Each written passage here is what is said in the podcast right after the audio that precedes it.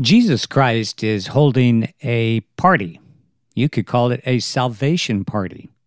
He told a parable in Luke 14 about the guy who threw a dinner party and sent invitations. First guy receiving the invite said, I bought a piece of property and need to look over it. Send my regrets.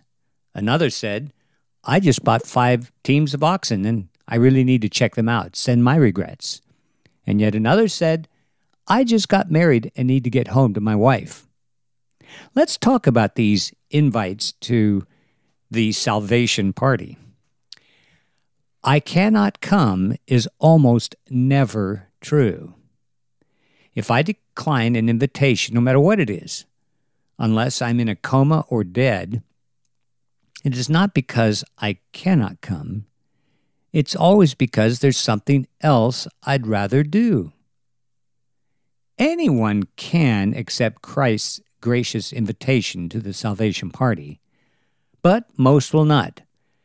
Jesus predicted, For many are invited, but few are chosen. That is, everyone's invited, but very few will respond in faith. Now, some vendors will not publicize the cost of their wares.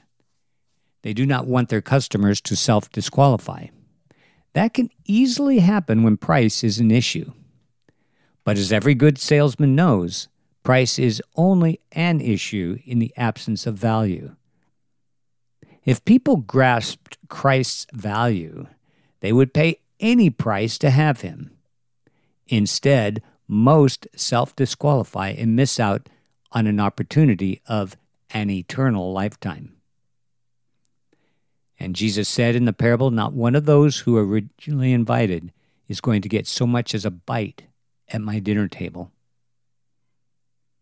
I cannot honestly say I cannot come to Jesus. I may choose to disqualify myself or self disqualify with seemingly legitimate excuses, but I can come if I want to.